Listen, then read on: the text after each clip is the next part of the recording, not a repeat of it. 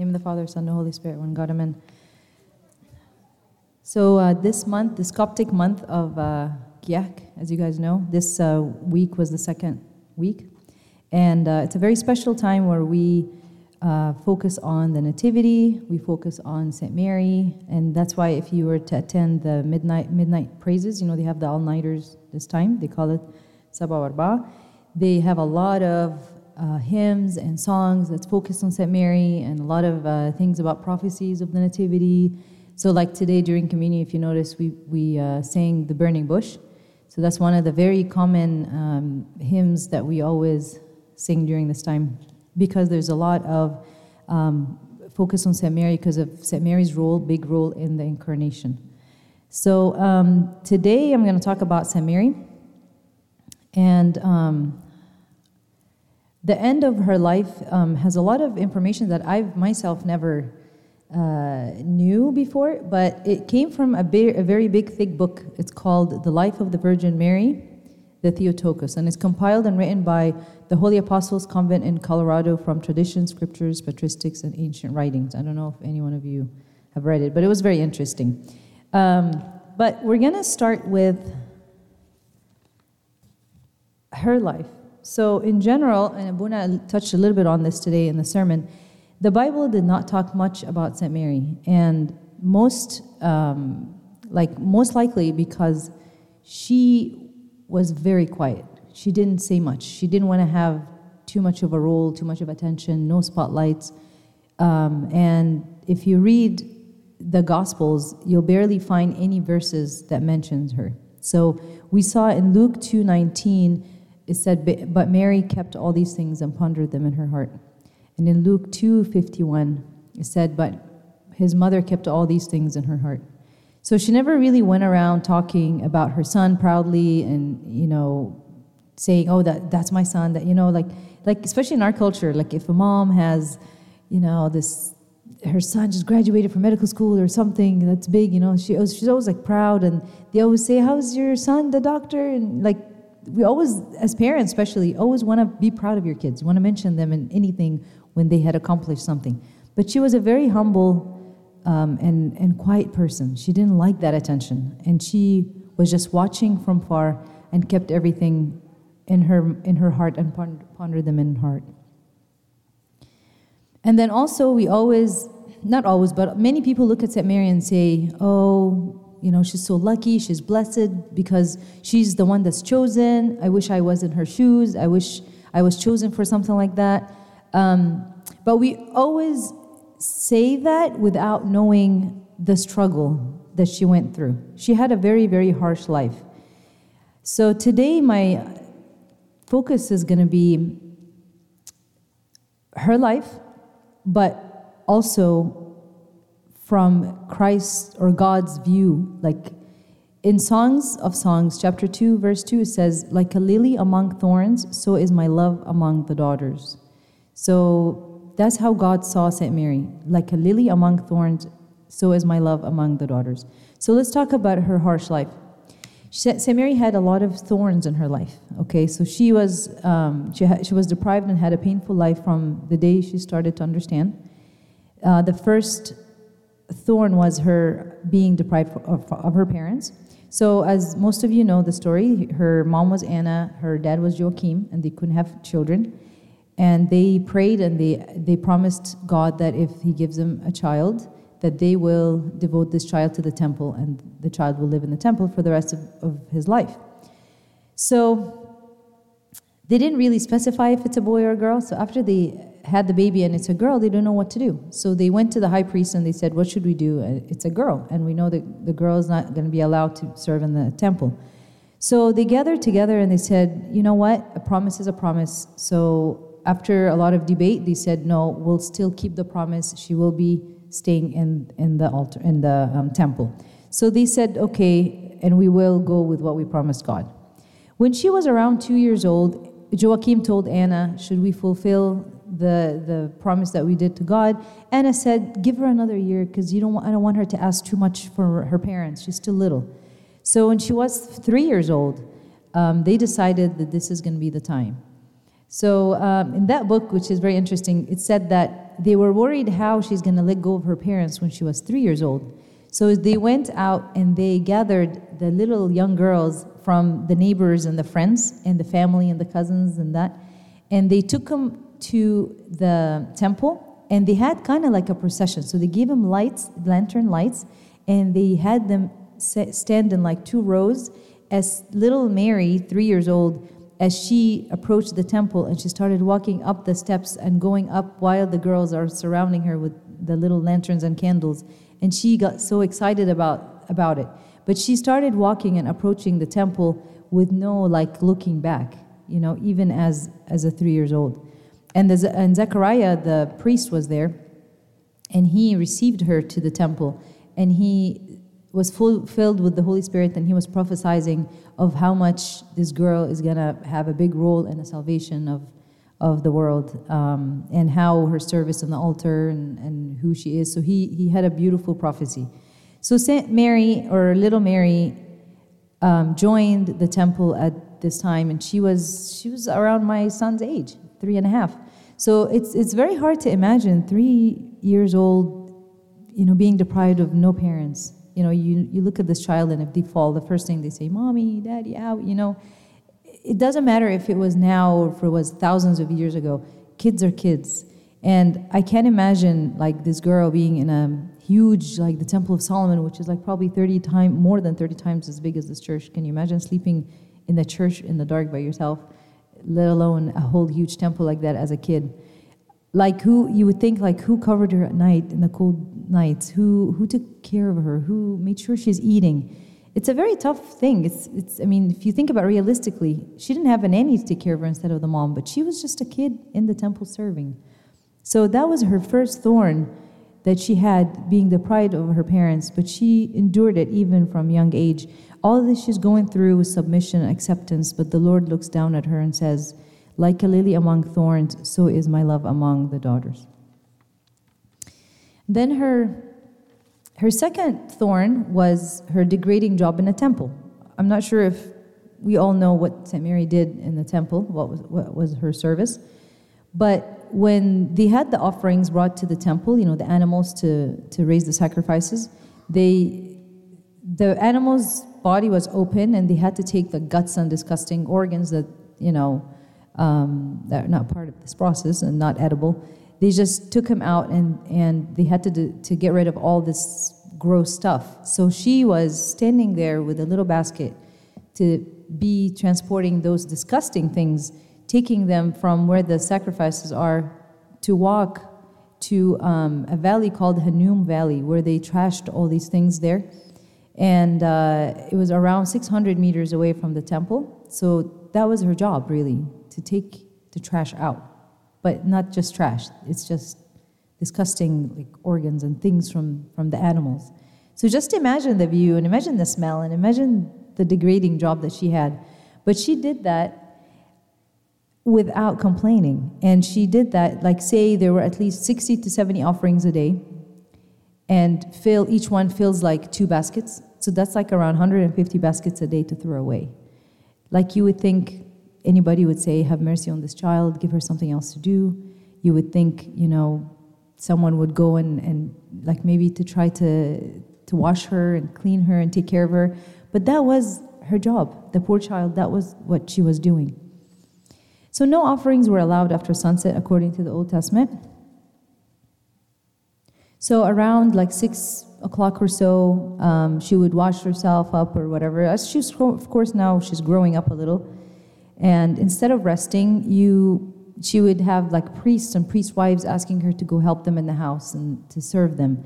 Um, if a priest's wife is pregnant, she will go there and clean for them, mop for, for them. That was the rest of her day. That's how she spent it. So, so no wonder why when the angel told her Elizabeth is pregnant, Elizabeth, Zechariah, the priest Zechariah's wife was pregnant, the first thing she took upon herself is, I'm, I'm a servant, I'm going to go serve her.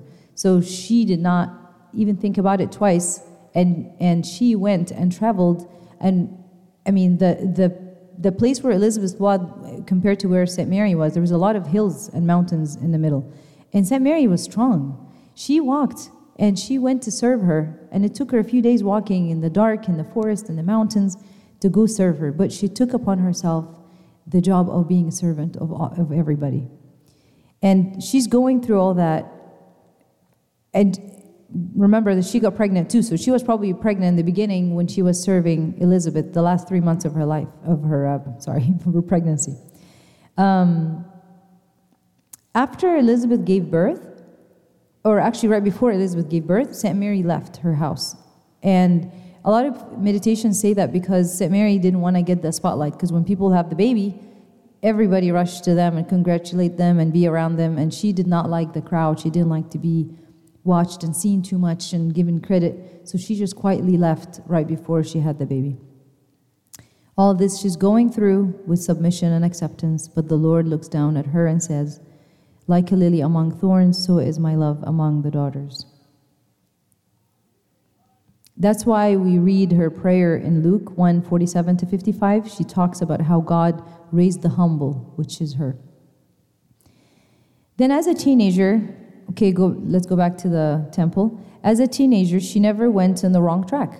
So, this is a girl who lived with no love from a dad, attention from the most important male figure in her life, and still, as a teenager, she never went on the wrong track. And there is, you know, church history is full of you know, bad examples of people in the temple, even priest kids like um, Ali, the, the priest.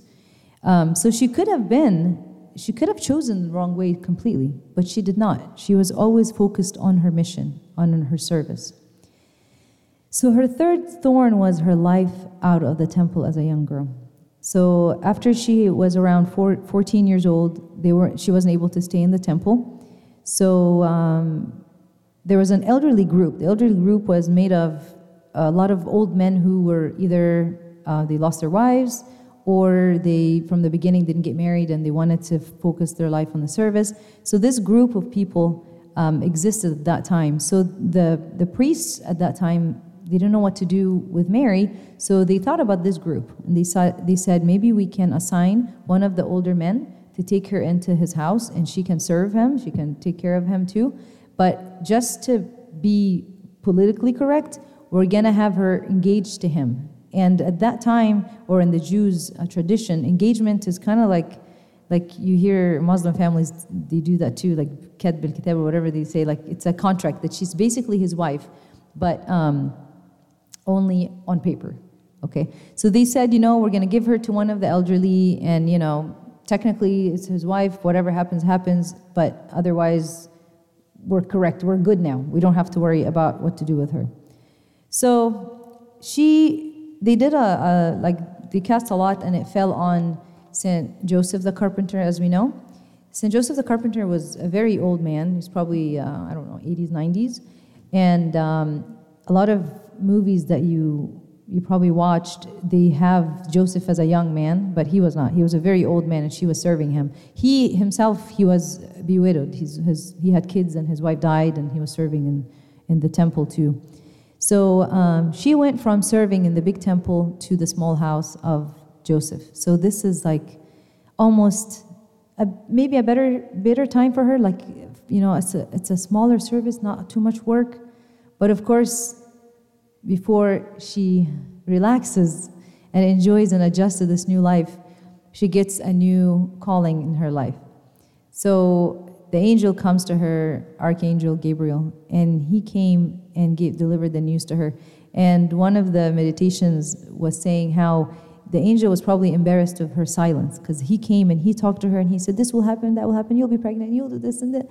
And, and she's so quiet, she didn't say much. And you know what's interesting is when he said, um, when he greeted her as full of the one full of grace, the Bible says that she was troubled because of the greeting. It's not because that she saw the angel. Because tradition says that St. Mary, this was not her first time to see an angel. She was in contact with angels like throughout her life.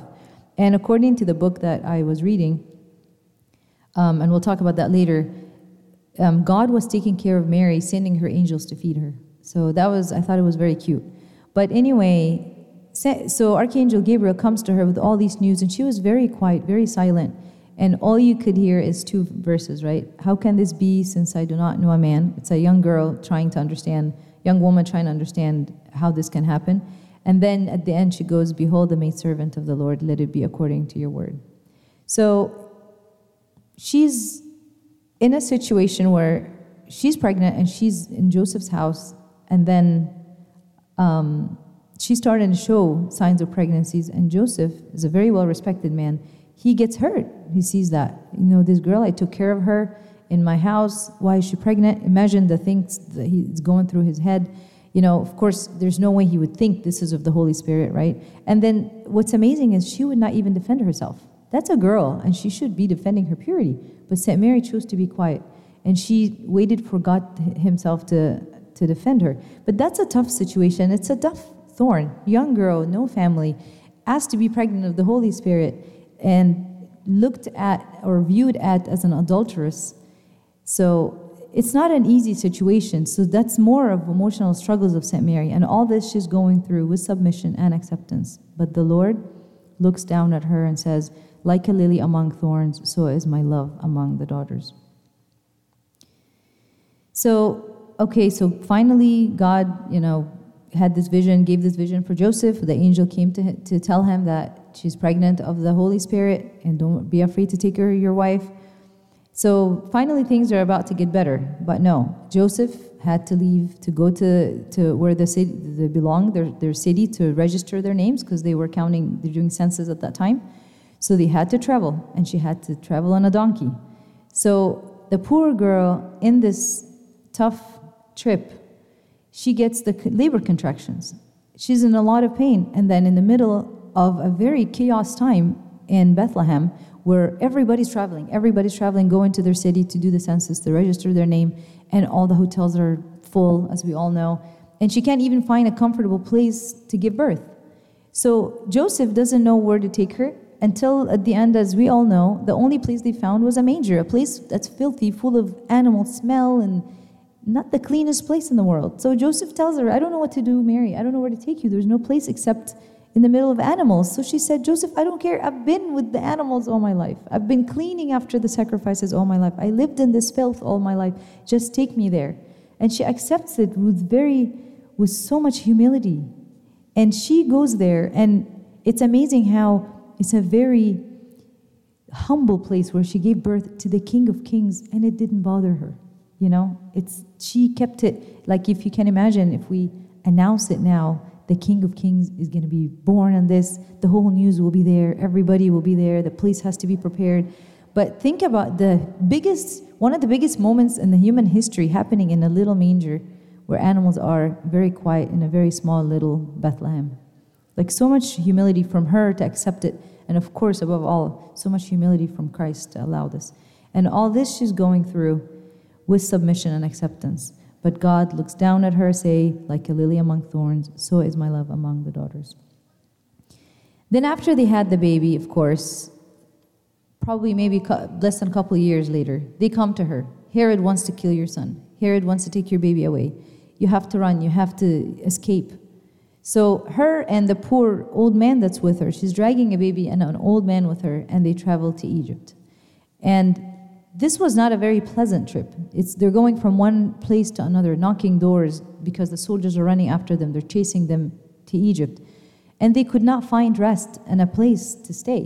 One of the very cute stories that I heard about the trip of um, the Holy Family to Egypt was there was a man that owned a, a field, um, and he worked in his field. It was a watermelon field. And he planted the seeds and everything. You know, part of his job, waiting for the season to come where the watermelon, after a few months, ripens and you know he can sell it and goes on with his life. But the Saint Mary happened with with her holy life, holy family. They happened to pass by this field, and that man was nice to them, and he took him in. And then they heard the news that the soldiers are chasing them. To they knew where they were by the field, and they were were gonna go um, get, like catch them at the field. So Saint Mary said, "We have to leave."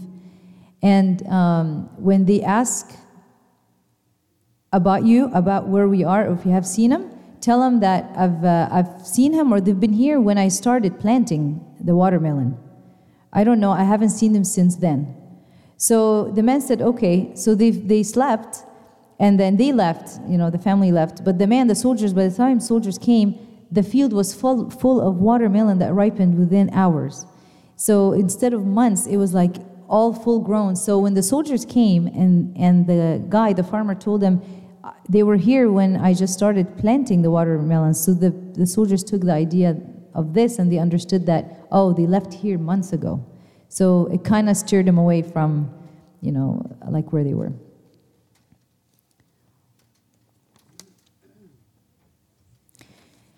And then after they go back to Nazareth and they settle down, of course, a few years later, Jesus starts his mission and he gets too busy and he's never home and he doesn't he even doesn't spend the night much. He spends the night in, in the mountains praying. So he started to be away from her. He doesn't she doesn't see him as much. Everyone's around him. He's he's doing his mission. And um, later on, a few years again, the news of Jesus being wanted by the Jews goes to her. They're going to kill your son. They arrested your son. Then she goes and she sees him being beaten, being spat on, stripped him of his clothes, nailed to the cross. And she stood there mourning her son who died in front of her on the cross. It always strikes me, the, um, especially as a mom, when I saw the Passion of Christ and how when he Christ fell on his cross and she went to to put her arms around him and was and then they paralleled it with when he was a toddler starting to learn how to walk and how would he fall she would grab his hands too. I mean there was a message here. The message is this is a mom that that is the same person to her now that's dying on the cross or, or falling on his cross is the same like a little boy that she raised that's falling when he's trying to walk. It just gives us a, like a sense of reality that you know, sometimes we read the Bible and we don't really take think about things realistically. But this this is a mom that raised her child and now she sees him dying in front of her. So this is not a very easy. Even after death, and we'll talk about it, how she struggled, um, like with with insults. So Saint Mary was born in about 20 BC, and she left Earth around 52 AD. So she had about like 70 years on Earth. And um, after Christ, as we know on the cross, of course, he, he, Christ made sure that she stays with St. John the Beloved's house. She stays with him. Uh, so she stayed with St. John among the first Christians, and this is what the Lord intended for her. And um, she was a great source of strength and energy and consolation for the disciples and apostles at that time. So before Christ's passion, before, uh, and that's the, res- the source again is from the book, The Life of the Virgin Mary Theotokos. Before Christ approaches his passion, she sat with him and she said, What's going to happen for me? She wanted to know, like, what do I do after you? So she sat, she asked him, Before I leave the earth, I want you to let me know three days before I die. And then the other thing that I plead and I ask of you is that you come yourself with the angels to take my soul. And the third one is I want all the apostles and the disciples to be around me and to be part of this day. So Christ promised her and he said, Before you before it's time for you to leave, I will send you Archangel Gabriel to um, let you know and deliver the news to you. So Saint Mary, after that, fast forward, she had a very deep desire to leave her body and go be with her son in heaven, and she was praying a lot for that. And during their discussion, this is what I was referring to before, during their discussion, her and Christ before the Passion, he said, um, I will always watch over you, I will guard you with my angels, and I will send you my angels to take care of you, just like I sent the angels to feed you angelic food when you were in the temple as a kid. It was very, very touchy when I read that. So, anyway, so St. Mary had a very strong uh, desire to leave and to be with him. Now, at, until the end of her life, she was living in the house of St. John the Beloved in the Mount Sion, and she often went from there to Mount of Olives, where, you know, the very place of ascension.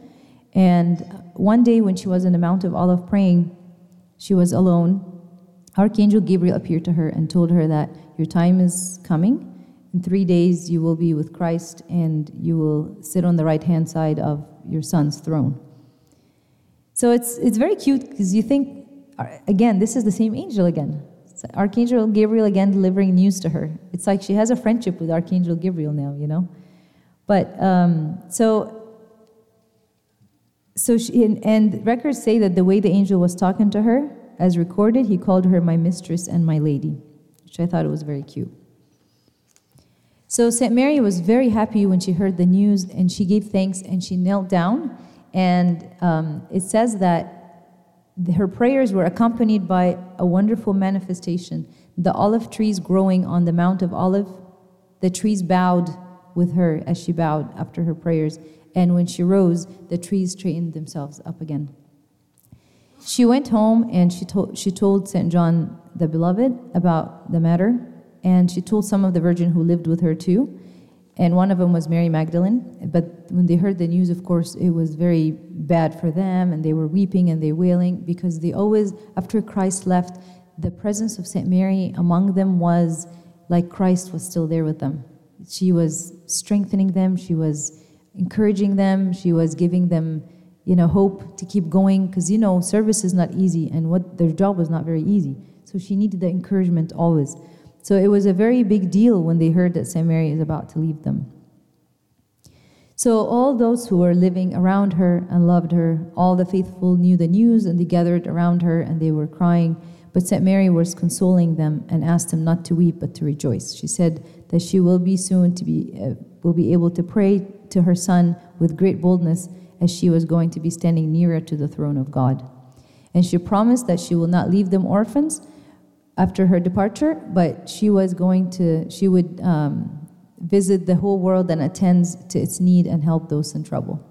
What's cute is that Mary had two garments, and um, if you, I don't know if you guys know, but long time ago during this time, garments, clothes was one of the most expensive things that you can own. That's why when Christ was on the cross, they were fighting over his garment. And they didn't even want to break it. They say, well, cast lot because it's not easy to make clothes at that time. So she had two garments, and she made a will. She wants those two garments to go to the two poor widows who had faithfully served her. And um, she also made her will known to be buried in the Mount of Olives in the Garden of Gethsemane, where her parents and St. Joseph the carpenter were buried.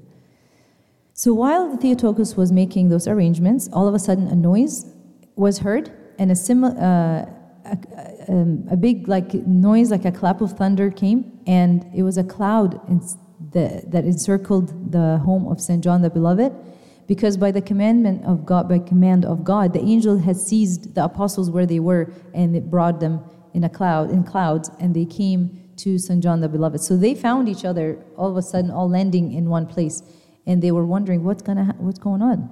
So Saint John the Beloved told them that Saint Mary is about to depart from us, and um, she wanted everybody to be with her that day. So they all arrived and saw each other, and they went in the house to greet her. So they entered the house and they found her wearing joyful clothes, sitting on her bed. So they greeted her, and she greeted them back, saying, Peace to you, brethren, chosen by the Lord Himself. How did you arrive here?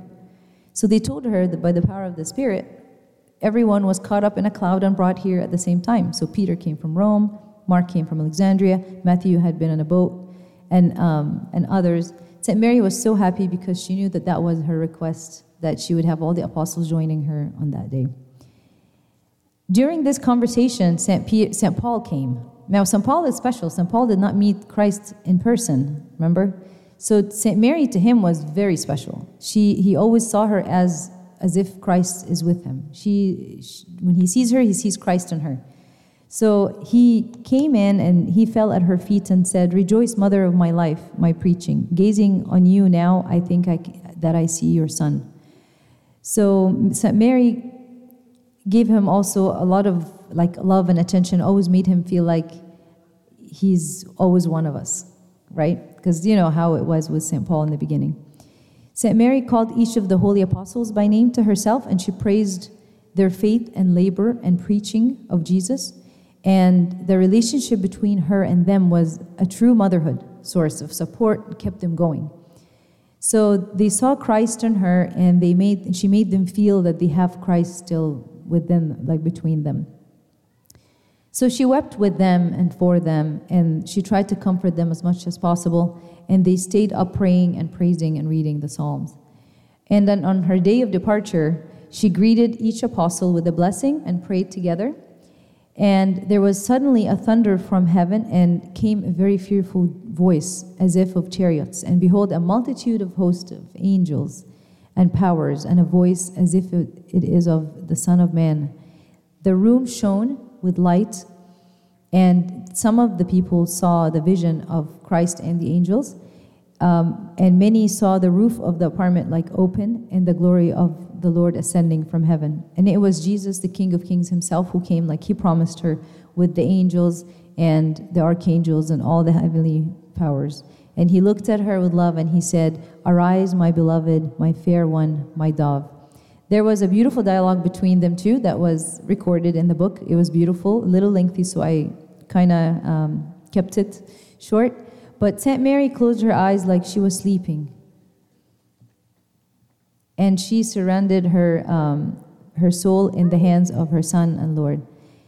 And the Lord stretched forth his hand and received her, her holy and blameless soul. So there was very beautiful angelic singing and praises.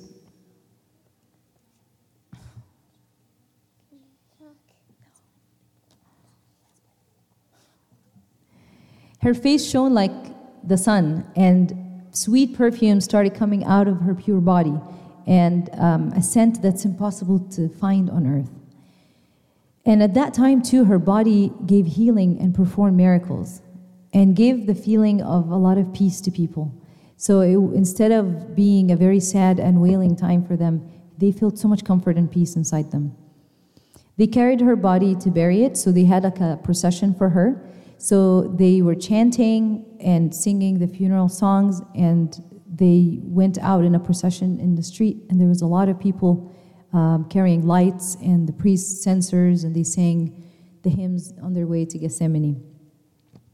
Now, hovering over them appeared like a circular cloud reminiscent of a crown that shone with a bright radiance, and the voices of the angels were heard singing and praising coming out of this cloud.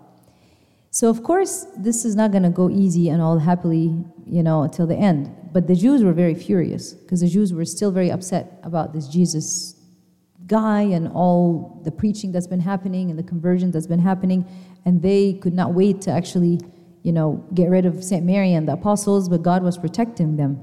So they were very furious, and when they found out that there is a glorious procession for the mother of Jesus, they pushed a lot of people to stir up that, that um, procession and just overtake the procession and disperse it, and to kill the apostles and to kill St. Mary and burn her pure body. As they ran towards them, to the mob, those people who were supposed to, to stir the whole thing and disperse the procession, were struck by blindness. And the circular cloud surrounded them and protected the procession. There was a Jewish priest, Jewish priest, his name was Athanias. He was out on the road and he saw the whole view of the procession. He was very frustrated and angry. And he himself went and ran towards the coffin and attempted to cast her body on the ground. But when his hand barely touched the coffin, um, an angel came at once and struck off his his elbows. So he basically, like his arms were cut, and his hands were um, were clung to the coffin. So basically, his arms were stuck to the coffin and separated from his body. And of course, the guy was, you know, crying and screaming, and and uh, you know everybody saw that, and fear filled the place. And the apostles told him, You have to repent and ask for her, her uh, intercessions for you. So he confessed and he repented what he'd done, and, and he confessed his belief in, in St. Mary and, Saint, and uh, um, Jesus Christ is the true Messiah. So after this, they, they, Peter told him, Okay, get closer to the coffin, and his, his arms were healed again. But then the, the traditions say that he still had a line around his elbow just to remind him of that incident. So he believed and he joined the procession and he later was baptized. And the people that were struck by blindness too, they started crying and screaming and they, you know, repenting and confessing and, and uh, asking the apostles to pray for them. And then um, also, they, they touched the coffin, and through the, the body of St. Mary and her, her uh, intercession, they regained their, their sight and they believed too. So they finally arrived at the tomb and laid her pure body there, and fragrance and beautiful praises were coming out of the place for like three days. But what the one thing I didn't mention is all the disciples and apostles were there except Thomas. So Thomas was not present during all this. Um, three days later, Thomas was caught up in a cloud in India. He was Thomas is the prophet that brought Christianity to India. And uh, he was caught up in a cloud, and the cloud transported and rested right on top of St. Mary's tomb. And he saw a crowd of angels carrying the body of St. Mary. So the angels told him, Come, hurry and take the blessing of the body of St. Mary. And he hurried and kissed it. And then um, the girdle fell, the girdle that goes around St. Mary, like a little belt that St. Mary had, fell, and he caught it and he asked him for permission to keep it. And they said, Yes, you can keep it as a blessing. So he went back to visit the apostles and asked about her, pretending that he didn't know what happened. So they told him, Sorry, Thomas, you missed it. St. Mary passed away, and I don't know why you were the only one who wasn't here, but you missed it. And he's like, No, I wouldn't believe that. What do you mean? I have to see her body in the tomb. They said, You sure you want to do that? So they took him to St. Mary's tomb. They opened the tomb. I can imagine the situation, right? They opened the tomb, like, Look, you go see for yourself. And he goes in and he says, Looking at what? So, of course, the apostles, the disciples say, Not again, another empty tomb, you know? So um, he told them, You know, I've seen the angels carrying her body to heaven, and here's her girdle that fell, and I took it as a blessing. So the, the, the apostles, of course, it's three days later, they're still in the hype of like mourning her, right? So the apostles decided to, they, were, they really wanted to see her again, and they wanted to, they decided to fast so that Christ would reveal St. Mary to them again and to know what happened to her body. So the fasting lasted for two weeks. So this is the fasting that we fast for St. Mary's fasting. And then after two weeks, the Lord appeared to them along with St. Mary in her glorified nature, and he told them that her body is in heaven. Because the body that carried God the Logos for nine months and took from his humanity should never remain in the dust of the earth. So, she had a very rough, rough life. She had a lot of thorns in her life, and she, she struggled a lot. But she took it humbly, as we said, and thinking, praying. So we know that Christ or God, God was looking down at her all this time as a lily among thorns. What did she see him as? Just like God looked at her and said, Like a lily among thorns, so is my love among the daughters, she looked up to him and said, like an apple tree among the trees of the woods, so is my beloved among the sons. I sat down in his shade with great delight, and his fruit was sweet to my taste. So she saw him as an apple tree among trees of the woods. Why apple? The apple is very unique fruit. The apple has great taste, great look, great smell, to the point we we think that Adam and Eve, you know, the fruit was an apple because we think it's the most beautiful um, fruit of all. Very healthy for the stomach, for the body, and um, and even like in Arabic, it's called tufah. Tufah has a it's a in Arabic it means a scent spreading. Even it smells good, and they make even lotions that smells like. So she calls him. She sees him as an apple tree among the tree of woods. What is a tree of woods? Tree of woods are a type of trees that are full of thorns. So just like St. Mary's life was full of thorns, the world is full of thorns, but you are the tasty and beautiful apple in the midst of the thorns. So she, she saw him as her only fruit, her only true heaven, and with him on earth, she did not need anything. So may the prayers and intercessions of St. Mary be with all of us. And this is a very special month. Um, if we have any struggles in our life, always remember her and you know to intercede for you I always, uh, when I ask her for her prayers and intercession, I always say, you know, Lord, you promised and you said you have to honor your mother and father for your days, you know, will be longer in, on earth. So now your mom's going to come to you and ask you about me, and you have to honor her. So you have to remind God of His promises when you when you do that. So her intercessions are very strong, and um, always include her in when you're praying to support your prayers too. May her prayers be with us, and glory be to God forever. Amen.